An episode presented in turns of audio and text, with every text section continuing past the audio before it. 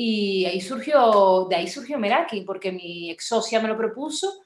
Eh, me dijo, oye Magda, a ti se te da súper bien cocinar y tal, y, y oye, ¿y por qué no abrimos un restaurante? Digo, tú estás loca, muchacha, ¿cómo abrir un restaurante? Digo, yo sé cocinar, pero de ahí a gestionar, a, a hacer una comida, en fin. Me dijo, bueno, pues empezamos por una cafetería y esa cafetería se convirtió en restaurante de un día para otro. Bienvenidos a Emprendele, un podcast personal donde te contaré qué he aprendido emprendiendo para inspirar a iniciar tu andadura en los negocios. Soy Elena Castellano, nacida en Canarias, profesional del turismo y creé mi primer negocio con 23 años. En cada podcast compartiré lo que he conseguido emprendiendo justo después de terminar la universidad y sin mucha experiencia profesional. Si te mueve el deseo de crear valor a la sociedad liderar una actividad y perder el miedo a empezar algo desde cero, acompáñame en este podcast. Aquí encontrarás inspiración y fortaleza para iniciar tu aventura. Empréndele. Empréndele. Bienvenidos a un nuevo episodio del podcast. Buenas tardes, buenas noches, buenos días, cuando lo quieras escuchar. Estoy contenta de retomar las grabaciones del podcast y sobre todo con Mata Saika, que llevamos un tiempo atrás intentando coordinar esta grabación y por fin hoy es el día y tengo muchas ganas porque para mí también ha sido un poco, he tenido una pausa y ahora retomo estas grabaciones con muchas ganas. Mata, ¿cómo estás? Buenos días desde Conexión Madrid-Viena para las dos Canarias. Sí, total. ¿Qué tal estás, Elena? Pues muy bien, encantada también de poder estar contigo, hablando, charlando, que las dos teníamos muchas ganas de compartir este momento. Y nada, y también con mucha curiosidad, porque quiero saber qué me quieres preguntar. Yo también tengo un montón de ganas de que nos cuentes tu historia, porque como ya sabes, te llevo siguiendo desde hace tiempo, desde hace más de tres años, y me encanta lo que compartes, la filosofía y tu historia de emprendimiento, que me encantaría que, que la contaras. Así que vamos a hacerte una presentación, Magda, para eh, los que no te, no te van a ver, entonces, para que te pueda ir conociendo antes de empezar. Magda es chef de cocina sana y es una emprendedora nata. Llevó las riendas del restaurante Meraki Come Bonito en Las Palmas de Gran Canaria durante tres años aproximadamente.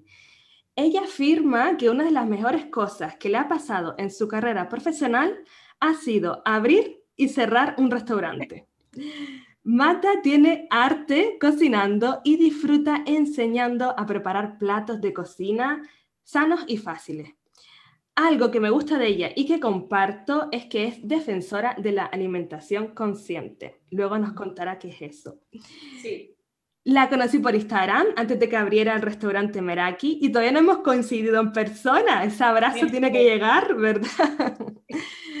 Nos falta esa conversación presencial, pero es verdad que hemos eh, sentido que estamos en la misma sintonía. Y quiero que la conozcan porque para mí representa la fuerza y luz. Tiene muchísima energía y sé que también busca en su tiempo libre mm, reflexionar y estar consigo misma. Cuando Matka comunicó que cerraba su restaurante, la comprendí tanto y, sentí que mm, al hacerlo público me dio mi valor para soltar también mi negocio porque no estaba prosperando como necesitaba. Así que, Matka, millones de gracias por participar en el podcast y me encantaría. Gracias a ti, por, por, esta cariñosa presentación.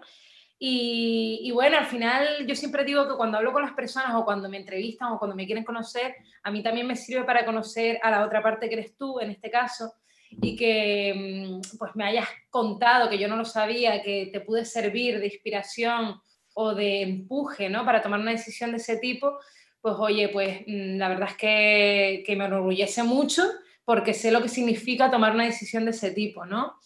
Porque parece que muchas veces como que lo que banalizamos el hecho de, de cerrar etapas y es como, eh, como que no, nos, nos, centramos mucho en apegarnos, ¿no? No solo a lo material, sino también a lo profesional, a los proyectos y demás. Y sin embargo, cuando no prosperas, eh, es el momento ¿no? en el que tienes que cerrar etapas. Así que en ese sentido, yo también te agradezco que te hayas compartido conmigo. Gracias. Muchas gracias, Matka. Sí, me diste ahí el empuje de decir, bueno, que no son fracasos, que son aprendizajes y que cuando algo no funciona hay que cerrar y continuar con, con otra historia. Y me encantaría que antes de hablar de cocina y emprendimiento, Matka, que nos contaras tus raíces y tus orígenes. ¿Cuál es tu historia? pues mira, mi historia, eh, bueno, eh, yo nací en Las Palmas, de Gran Canaria, soy canaria como tú, de nacimiento, eh, casi ha sido, fue un accidente porque mis padres son de origen marroquí, mis padres nacieron en Sidifni, que es un pueblo que está al sur de Marruecos, justo enfrente de Lanzarote, y, es un pueblo que eh, cuando ellos nacieron, nacieron bajo bandera española, pertenecía a España, era un protectorado español, entonces ellos nacieron siendo españoles en territorio marroquí, ¿no? Mm. Eh, poco después mi padre se vino a Canarias, eh, sobre los treinta y pico años, más o menos a mi edad, conoció a mi madre, se casaron y tuvieron tres hijos fantásticos en Canarias, en Las Palmas. Entonces, bueno, mis orígenes son de Marruecos y eso a mí me, ha servido para, para, ser quien soy, porque al final no solo me ha ayudado en el tema de la cocina, en esa inspiración de la cocina que yo tengo, sino también en esa parte de eh, trabajar artesanalmente la materia prima, porque en Marruecos todavía se trabaja el poco procesado y se trabaja mucho de manera artesanal. Y eso me permitió criarme en un ambiente de, de, de materia prima fresca, cercana, Mm, no sé hacerlo de otra manera, ¿no? Y luego la otra parte que me ha enseñado es esa figura de la mujer en Marruecos y esa necesidad que yo he tenido durante toda mi vida de darle una vuelta a eso y poder convertirme en una mujer independiente y, fuera de esos prejuicios que, que la gente tiene sobre la mujer de origen marroquí, ¿no? Me encanta que hayas hecho esta introducción tuya personal, porque así ya eh, sabemos por qué, por dónde pueden ir tus platos también, tus preparaciones, cuál es tu espíritu y el alma que hay detrás de cada uno de ellos. Y Mata, ¿cómo aprendiste a cocinar? ¿Y qué productos son básicos en tu cocina? Que tienes que tener sí o sí, porque si no, con eso. Ya. Aparte de la sal y el aceite, ¿no? ¿Cómo aprendí a cocinar? Eh, casi que ni lo recuerdo exactamente porque es como aprender a hablar. Yo me crié, como te digo, en un ambiente, desde, muy pequeñita yo ayudaba a mi abuela, a mi prima, a, elaborar comida. Ayudaba a mi prima a amasar, que era muy buena haciendo masas, eh, amasando pizzas, panes, dulces. A mi abuela haciendo el tallín, que es un plato típico marroquí hecho en barro, el carbón, o sea, desde muy pequeña, eso ya me empezó a introducir en lo que es la cocina, porque al final tú empiezas a manipular eh, la carne, empiezas a aderezarla, aunque no sea una de las eh, de los productos que me gusta manipular a día de hoy, pero en su día con mi abuela pues era todo, ¿no? Al final eh, tenía el pescado, que mi tío era pescador. Mm. Entonces desde muy pequeñita yo ya cocinaba. Yo ya en la uni, con 18 años que viví en Burgos, me fui de Seneca a Burgos, yo le hacía a mis compañeras de, de piso pasta a la carbonara, pero riquísima, y tortilla española, que ellas a día de hoy me lo recuerdan, ¿no? Entonces, bueno, desde muy pequeñita mm, ya me desenvolvía bien, porque también mi madre es muy buena cocinera, de casa, pero es muy buena cocinera. Y aquellos productos básicos para mí, pues hay tres fundamentales, que son los primeros que siempre nombro en mis cursos, que es la sal, la pimienta y el aceite. Sin eso no se cocina nada, pero sobre todo, fundamental, las especias. Las especias son el rock and roll de la cocina para mí. Me encanta. ¿Cuál es tu favorita? Mi especia favorita, pues te diría que eh, quizá el pimentón, fíjate. El pimentón me encanta en cualquiera de, de sus tipos. Pimentón dulce, ahumado. Es que le da un sabor a la comida y a los aliños. Es eh, para mí lo que le da el punch, sin duda. El pimentón, el pimentón dulce, qué rico. A mí también me gusta. No lo uso mucho, fíjate, pero pero sí que mm, le da ese toque entre ahumado, dulce. Sí, interesante. Y Mata, en tu Instagram he visto que tienes un vídeo donde hablas eh, de emprendimiento. Sí. ¿Qué significa para ti ser emprendedora? Si buscáramos en la RAE, encontramos la definición, pero si la dijera Matka, ¿cuál pues sería la definición? Para mí emprender es eh, ser valiente, ser uno mismo y, ser resiliente, fíjate. Son tres cosas para mí muy importantes y que te pueden llevar, son tres valores que yo considero que te pueden llevar a donde tú quieras. La valentía para mí no tiene por qué ser osadía, ¿vale? No significa que tú tomes decisiones con respecto a tu futuro, con respecto a esas ideas románticas que muchas veces tenemos de manera impulsiva. Pero sí tiene que ver con esa fuerza que te puede llevar a intentar cumplir tus sueños. ¿Y cómo se cumplen esos sueños? Pues con objetivos a corto plazo. Eso para mí es fundamental porque yo he sido la primera que he cometido muchos fallos a lo largo de mi vida y han sido porque me he puesto techos altos, objetivos altos y he querido llegar de aquí a aquí. es imposible saltar un muro sin andamio. Yo siempre lo he pensado, que es que tienes que ir muy poquito a poco, ir cumpliendo pequeños objetivos y ya el hecho de cumplir esos pequeños objetivos ya te está haciendo llegar a donde quieras llegar, ¿no? A donde tú quieras siempre he confiado en el, en, el valor personal a la hora de, lograr mm, pues, cumplir con tus sueños. Y importante para mí también estar bien acompañado durante el proceso, no quedarte sola, porque yo también he cometido muchos errores de, de soledad en ese sentido. Si emprenderías de nuevo, lo harías también acompañada y... Sí. Sí, no hablo, cuando hablo de acompañada no me refiero a, generar un equipo, es decir, no me refiero a socios, socios y demás, que también puede ser. Me refiero sobre todo a tener la posibilidad de tener eh, personas alrededor que te sostengan.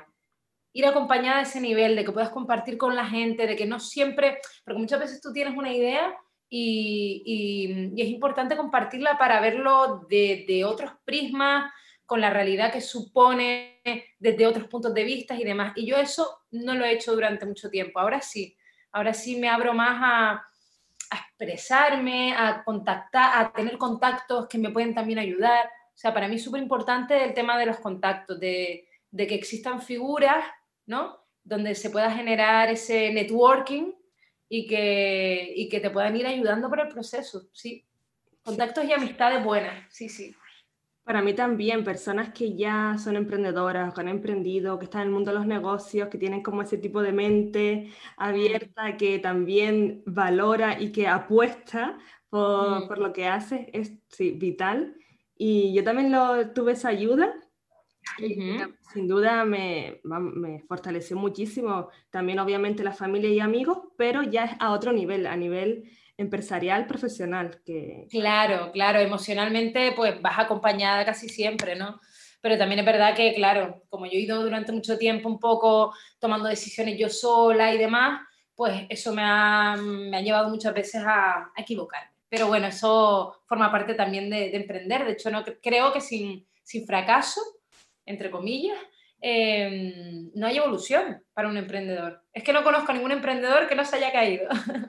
es que si no falla, entonces que no estás emprendiendo, ¿no? Que no estás... Totalmente, totalmente. Lo decía incluso Steve Jobs, ¿no? Y Mata, que hablamos al principio de que gestionaste el restaurante Meraki Come Bonito, siendo la jefa ejecutiva de cocina. ¿Nos cuentas de dónde surgió la idea de abrir un restaurante de comida sana ¿Y qué aprendizajes te llevas de gestionarlo? Pues mira, esto surgió porque antes del restaurante, antes de tener Meraki, yo ya llevaba mucho tiempo con la idea de emprender, ¿vale? Todo comenzó realmente eh, cuando mm, dejé mi, trabajo profesional, el que, por el que había estudiado, yo estudié educación social y estuve mucho tiempo trabajando en centros de menores. Eso me desgastó, me di cuenta de que no me hacía feliz, de que no me gustaba, de que yo quería ayudar a, las personas, pero había muchas trabas burocráticas y administrativas, lo dejé y me dediqué un año entero sabático a, emprender. Me metí en un programa de emprendedores, de jóvenes emprendedores en YUS y presenté un proyecto relacionado un poco con esa carrera que yo había estudiado. Entonces, para mí esa fue la introducción en, lo que es emprender, ¿no? Gané el concurso, eh, bueno, eh, fui la mejor emprendedora de Canarias, a nivel península pues también salió muy bien, estuve en Silicon Valley a raíz de eso, y eso ya me dio la, energía de, oye, pues tú puedes, puedes hacer cosas, ¿no?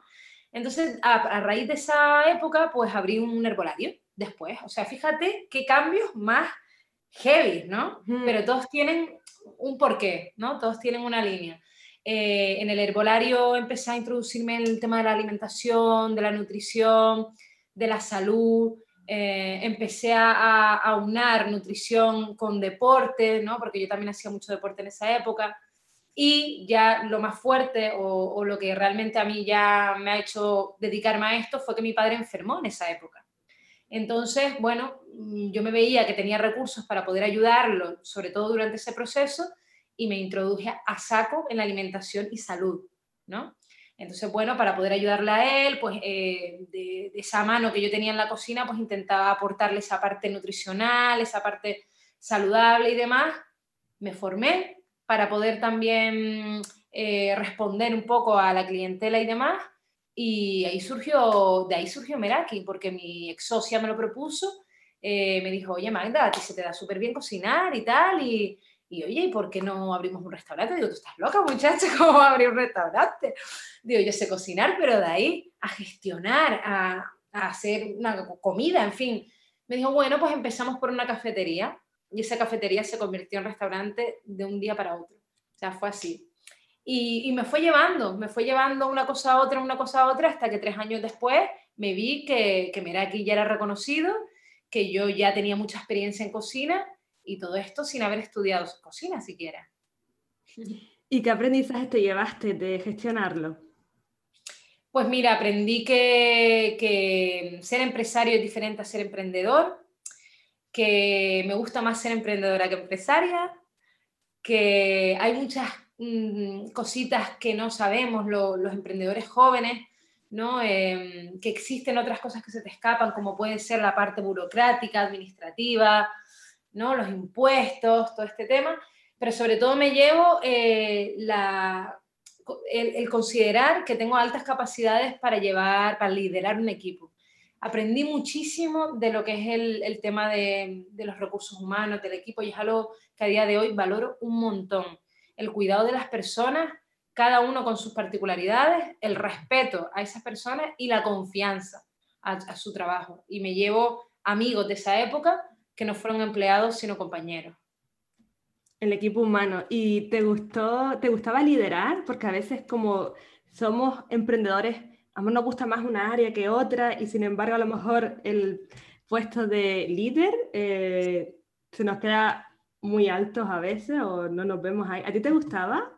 Liderar sí, pero ser jefa no. O sea, eh, el hecho de, de, poder generar una dinámica de trabajo a gusto, eh, incluirlos y demás, esa parte más dinámica y educativa se me da muy bien. La parte de jefa no tanto, porque no siempre el recurso humano eh, funciona bien, ¿sabes? El equipo, pues hay personas que puede que se encuentren motivados un día, otro día no, luego hay personas que rinden más, rinden menos, y cuando está en juego también tu economía personal y, bueno, y laboral al final, pues es un problema. Entonces, por ese lado, considero que tengo bastantes limitaciones porque mm, ser jefe es otro rollo, es otro rollo y, y te lleva también a, mm, a, hacer de una manera muy diferente a como, yo me, a como yo soy y esa parte no la hago tan bien, la verdad.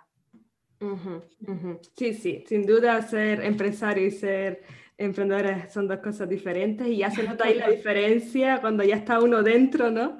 Cuando dice, uy, que tengo que tomar las riendas de todo esto también, ¿no? Total, total. Y Matka, si algún oyente se está planteando abrir un negocio de restauración, bajo tu experiencia, ¿qué habría que tener en cuenta para emprender en el sector de la hostelería? Buah. Justo esta mañana me levanté con esa reflexión, wow. porque llevo mucho tiempo dándole vueltas al tema Mira, eh, Elena, una cosa que pienso es que la hostelería necesita un cambio, ¿no? Estamos en un momento en el que está pasando, está cambiando, pero sin esos cambios es muy difícil que un negocio de hostelería sea rentable a no ser que exista detrás un buen pulmón financiero, ¿vale? Hablamos ya de grandes empresarios que invierten y normalmente es un modelo que ya funciona porque, porque ya tiene un sistema, una estructura, ¿no? Entonces, lo primero que le diría a un eh, empresario o emprendedor estelero es que no solo se deje llevar por su pasión, sino que le ponga su pasión algo de cabeza. Eso lo tendría que hacer mmm, con un, una buena persona o bien acompañado, bien asesorado. En el, el, sector de la hostelería es uno de los más complicados que existe, porque no solo es decir, ah, yo soy chef y tengo aquí estas, estos platos, no, detrás de esto, de esto hay un montón de trabajo más. Entonces, súper importante para mí tener un buen control de gastos, eh, tener una línea roja eh, que no se supere, cumplir con, los, con, con lo que es la, eh, el reglamento, por decirlo de alguna manera, o el protocolo de, hostelería, es decir, que los empleados cobren lo que tienen que cobrar según las horas que tienen que cobrar. Son nóminas muy altas las de la hostelería y no se suelen respetar. Y, creo que para que se profesionalice el sector se tiene que cuidar al personal. ¿Vale? Y para ello pues tiene que estar formado, cuidarlos a ese nivel. Entonces, súper importante eso, el control de gastos, que normalmente se hace con, con el escandallo de platos, que se llama. ¿Vale? Que cada plato pues tenga su, que esté todo muy bien atado, muy bien medido. Es muy difícil porque los emprendedores de hostelería que tenemos pasión, somos, somos muy, muy lolailos, ¿no? Somos muy flexibles y poco, poco, poco meticulosos. Pero bueno, hay que aunar las dos cosas para que funcione. Sí, como comentaste al principio, cabeza y pasión, ¿no? Que no sea una pasión desbocada porque te encanta cocinar, sino también decir, uy, que esto es un negocio, que hay que hacer dinero, que hay que cuidar al personal. Totalmente, eh, totalmente. Personal, clientela, de verdad que pienso que es una gran responsabilidad el, el tener un negocio de hostelería, restaurante, bar, cafetería, sí, más a día de hoy con, con, la reputación que se puede ganar o perder en cualquier momento, o que puede haber algún fallo, o sea que también eh, hay un gran desafío y me encanta que compartas esta experiencia por tú haberla tenido antes y ahora mismo que también eh, pues sigues formando y trabajando eh, en el sector. Y cuando estamos inmersos en un proyecto o un negocio, tendemos a alejar en un segundo, tercer, cuarto plano los hábitos saludables por pereza o por falta de tiempo, entre comillas. Sí. ¿Qué recomendarías a los emprendedores para que se organicen y lleven una alimentación sana? Pues mira, justo yo estoy en ese momento en el que hasta yo misma me lo tengo que aplicar porque tengo muy poco tiempo. Eh, sobre todo, Elena, que busquen uno o dos días a la semana, un espacio, unas horitas, porque yo entiendo que los días libres de una persona son importantes, para poder organizar su fondo de despensa y su nevera. Entonces, eh, para mí es muy importante que, cuidemos nuestra alimentación para poder rendir y para poder funcionar a todos los niveles, también a nivel emocional y, de la psique, ¿no? Pero bueno, sobre todo organizarse con el método batch cooking, ¿no? Que es optimizar tu tiempo en cocina, hacerte tuppers, hacerte preparaciones estratégicas básicas, no hace falta meterle creatividad, hace falta por lo menos tener, mm, cumplir un poco con, con, las necesidades nutricionales, ¿no? Y bueno, tener algunos cereales o algunos granos eh, cocinados, alguna proteína y simplemente aunarlo y buscar la forma de llevarnos los tupper al curro entre semana y no tanto de comer, de pedir takeaway o de comer en cafeterías porque al final así no se cuida tanto la alimentación. Y eso, sobre todo llevarte también snacks, ¿no? Frutos sequitos, alguna tortita, aunque no sea hecha por uno mismo. ¿eh? Yo entiendo también que el poco tiempo libre te hace pues, no poder cocinarte, pero si puedes comprar alimentos de calidad y llevártelos fuera de casa, ideal. Sí, si podemos mm, comprar fruta, como dices tú, snacks, eh, frutos secos o algo que, que, veamos que nos guste y que, que está bien, pues partir de ahí. Y es que lo que suele pasar es eso, que cuando está uno inmerso en su proyecto, dedica muchísimas horas y ya luego cuando ruge la barriga es como, uy, que tengo que comer. Y entonces lo primero que hacemos es, bueno, pues o voy a un restaurante, cafetería o tiro de comida a domicilio. Sí, y, y la verdad que el consejo de dedicar esas dos, tres horas, bloqueártelas en la semana para luego estar tranquilo durante el resto de los días y saber que, que hay comida ahí en la nevera, que, que ya está preparado. Mm, al final también, Elena, es un autocuidado, es una meditación, o sea, cocinar no, no debe ser un acto de estrés, eso es la hostelería, eso es cuando estás frente a un restaurante, cuando estás en casa, tú te pones tu musiquita y demás, y es un momento para ti, es un momento para mí muy importante y de, y de no sé, para mí de autoestima, ¿no? De autocuidado, es como cuando te pones una cremita en la piel, por lo mismo, te estás cocinando para ti. ¿Y Mara, escuchas algún tipo de música en concreto cuando cocinas?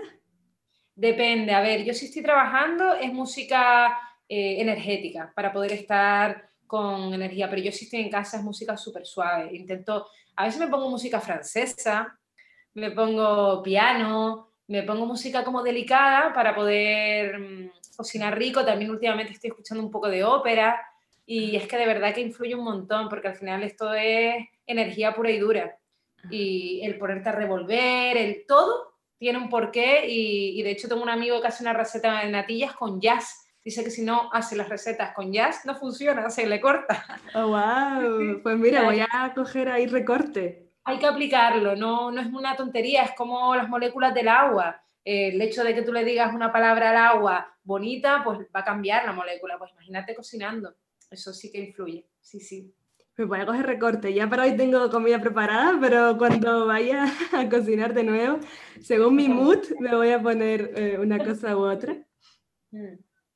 Y, eh, Mática, con tanta cultura de la dieta y preocupación por estar sano, te he escuchado nombrar el concepto de alimentación consciente.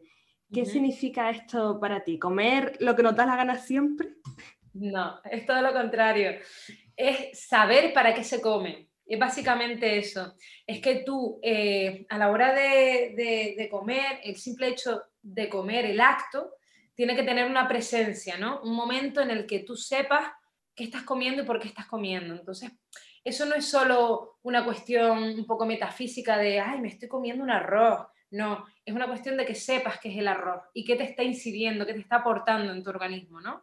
Para ello muchas veces yo formo a la gente, ¿no? Para ello yo les intento decir que hay que traducir los alimentos e ir desgranándolos para que poco a poco vayas educando tu cerebro y entiendas qué estás consumiendo. Entonces yo lo que siempre recomiendo es, si tú te estás comiendo un plato de arroz, intentar traducirlo ¿Qué es el arroz? Pues un cereal. Y a partir de ahí, pues empiezas a, darle un poquito más de conciencia a tu alimentación. Es básicamente eso. Sí, porque yo me encuentro muchas veces, Mate, que para comer eh, de, pequeña me comía viendo la televisión. Ahora me pongo algún vídeo o me pongo algo para escuchar y muy pocas veces lo hago pues ya consciente y pensando de, no, Elena, dedica el tiempo solo a comer. Sí porque de verdad que se nota cuando no hay ninguna distracción a cuando sí la hay, que uno come incluso más rápido cuando está viendo mm, algo a la par y cuando, cuando no. Esa también es otra cosa importante de la alimentación consciente, aparte de lo que te he nombrado, porque al final todo lo que entra por la boca es algo que entra en tu organismo, en tu cuerpo. Por eso también es importante pues, que la materia prima esté bien, que no tenga azúcares, harinas, en fin, esa es otra historia. Pero claro, si tú estás comiendo, imagínate que estás viendo unas noticias, que son unas noticias malísimas, de cualquier tipo, tú estás ingiriendo toda esa información. O imagínate que estás comiendo y hay alguien que está discutiendo contigo. Lo mismo, estás tragando, ¿no? Todo eso. Entonces es muy importante lo que acabas de nombrar, al menos, por lo menos leer también, se puede, se puede hacer, pero al final estás leyendo y estás leyendo, no estás comiendo, ¿no? Entonces comer es sentarse, prepararse para ese momento. Es como cuando te vas a ir a dormir, tú te vas a ir a dormir, te pones el pijama y te preparas. Pues lo mismo. Debe ser un acto, también considero que debe ser un acto en silencio, que así es como comen los asiáticos. Sí.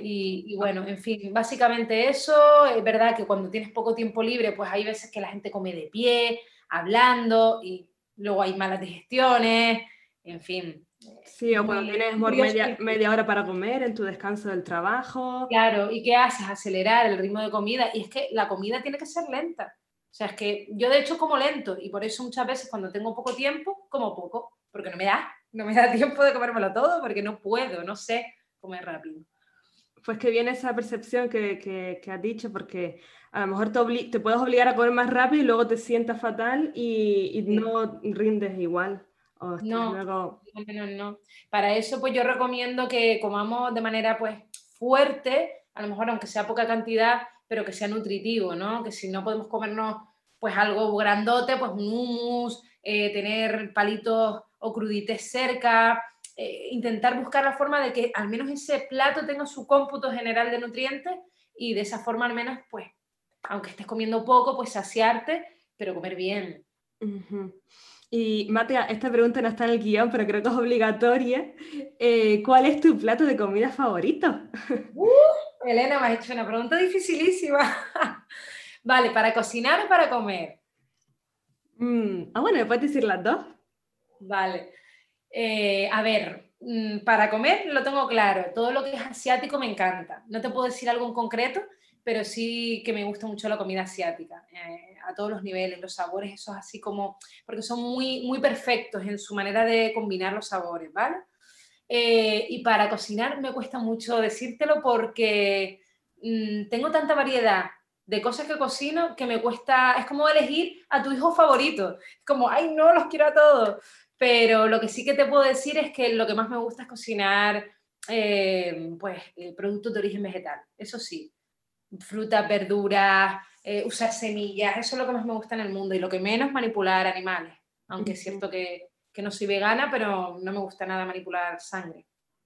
¿Y te gusta improvisar o eres de las que planeas tu menú semanal y dices, pues hoy voy a comer esto, voy a comer lo otro? No, no, eso yo sí que lo recomiendo para la gente, pero yo a mí misma no me lo aplico porque es verdad que me encanta improvisar eh, por varios motivos. Uno, porque forma parte de mi personalidad y al final es como, ay, pues mira, esto con esto, pues ideal. Otra, porque es una forma también de sacar productos de la despensa que a mí me lo permite la creatividad, pero hay gente que no se lo permite, entonces por eso es importante organizar por otro lado. Y, por otra parte, porque soy muy antojona. Yo me funciono mucho por lo que el cuerpo me pide, porque lo que el cuerpo me pide es lo que necesito. Entonces, a lo mejor hay un día en el que me apetece salmón y salmón, salmón, salmón. Y me voy al supermercado a comprar salmón. ¿Sabes? Que no es algo que yo recomiendo porque no podemos estar todo el rato comprando, comprando. Pero sí es verdad que al final lo que sé es que necesito omega 3 o necesito grasas buenas, ¿no? Y si no tengo salmón, pues tiro de aguacate, que es lo mismo, es lo que el cuerpo me está pidiendo. Estás muy conectada con tu cuerpo, sí, se nota, que te dejas de escuchar y que tu cuerpo cuando habla, tú vas a, a por cubrir esa necesidad. Total, total, así es. Y por último, Mate, ¿nos desvelas en qué proyectos andas metida y cuáles te gustaría poner en marcha en un futuro a corto o medio plazo? asesorías, talleres? Pues mira, en la actualidad ando en Madrid, ando trabajando para, una marca que está en plena expansión en, Península y bueno, yo espero que pronto en Canarias y bueno, yo estoy sobre todo con la parte más ejecutiva, con la parte eh, de revisión de carta, con esa parte de, generar una operativa eficiente en el equipo para que eso funcione y demás. Mi eh, idea es poder seguir haciendo esto para, para diferentes proyectos, que ya sean propios o de otros, pero sobre todo a mí lo que más me gusta en el mundo es diseñar cartas, ¿no? Ser un poco, no solo consultora, sino asesora gastronómica, ¿no? Eh, diseñar cartas en torno a un negocio, ¿no? Poder observar el negocio y ver qué puede funcionar, ¿no? Y ayudar al emprendedor o al empresario en ese sentido. Eh, proyectos futuros, pues mira, me encantaría poder dedicarme, me gustaría ser un poco una chef nómada, y poder dedicarme a dar talleres, a eh, realizar eventos, retiros y demás con mis propias elaboraciones, moviéndome un poquito por el mundo. Entonces, bueno, a nivel físico, de espacio físico, por ahora no tengo idea, no tengo idea de montar un negocio físico, pero sí es cierto que, que yo, aunque no lo monte yo, sí pueden existir oportunidades para que al menos esté mi comida. Esa es la, la próxima idea, espero que se lleve a cabo. Qué bien, y creo que ya estás en ello, has hecho pequeños retiros, ¿no? El que te has ido a Mallorca, creo que fue la última vez eh, que fuiste. Un poquito, sí, sí, sí, sí, y bueno, y algunas cositas más que puede que salgan, eh, en Canarias, en fin, retiros a mí me encantan porque no solo me permiten darles, aportarles mi comida y mostrárselas a otras personas, sino también rodearme de, de gente diferente a mí y disfrutar de otras experiencias y sobre todo también contactar con otros proveedores, otros productos locales de otros lugares, que es todo un mundo. El tema de, de la cocina y el proveedor es súper importante. Esa persona que está detrás de ese producto, eh, ese lugar que te está aportando una materia prima determinada, a mí me encanta, me encanta. Wow, pues yo creo que sí, que ya lo tienes súper claro, Mate, que ese va a ser poquito a poco tu camino y estoy segura de que vas a aprovechar cualquier oportunidad, ocasión y vas a buscarlo tú misma, el seguir por ahí eh, siendo chef, eh, nómada, chef nómada. Dentro de España o fuera de España, seguro que, que, que encontrarás ocasiones. Pues Matra, estoy muy contenta, aquí termina la entrevista, no sé si tienes alguna pregunta para mí o si quieres comentar algo más que se nos haya quedado en el tintero. No, yo creo que has hecho una entrevista súper amplia, pero como muy eficiente porque has dado en el clavo con todas las preguntas. Agradezco que me hayas querido conocer y, la verdad es que ha sido para mí un buen espacio para poder contar mis cositas y hacer un recorrido por el pasado que también es muy importante para uno sentirse, sobre todo en los momentos débiles, le, te, da, te da una fuerza importante. ¿no? Y Elena, un placer haberte conocido Gracias por el cariño y la dedicación, de verdad. Un placer igualmente, Matka. ¿Dónde podemos contactarte? Voy a dejar las notas del podcast tu Instagram Y si me quieres decir algo más, no sé si LinkedIn o, o con eso, Instagram. Bueno, eh, Magda Saika es mi Instagram, Magda con G de A y no es de Magdalena, eso sí lo dejo claro. Magda Saika con S, Y y K, ¿vale? Eh, ahí en Instagram realmente yo publico todo. Me gustaría pronto poder lanzar una web, pero por ahora no la tengo. Y ahí en la bio, al final tengo un Linktree, un, un dominio que también te da acceso a mucha información mía, mi recetario, a los podcasts de la radio en la que colaboro los miércoles y en fin, toda la información de talleres, cursos. Tú sabes que yo soy muy activa en redes. Hay épocas en las que no, hay épocas en las que necesito también parar, pero pues, ahí somos muy iguales en eso, Mateo. Pues ahora vamos a, después de esta entrevista, todos vamos a tu Instagram, vamos a golisnear, como sería en Canarias, a seguir y de compartir, que no solo compartes comida, emprendimiento, sino compartes muchos valores, compartes tu día a día, muchas veces te muestras como tú eres al natural y eso es lo que también conecta con las personas y es también lo que me conecta contigo.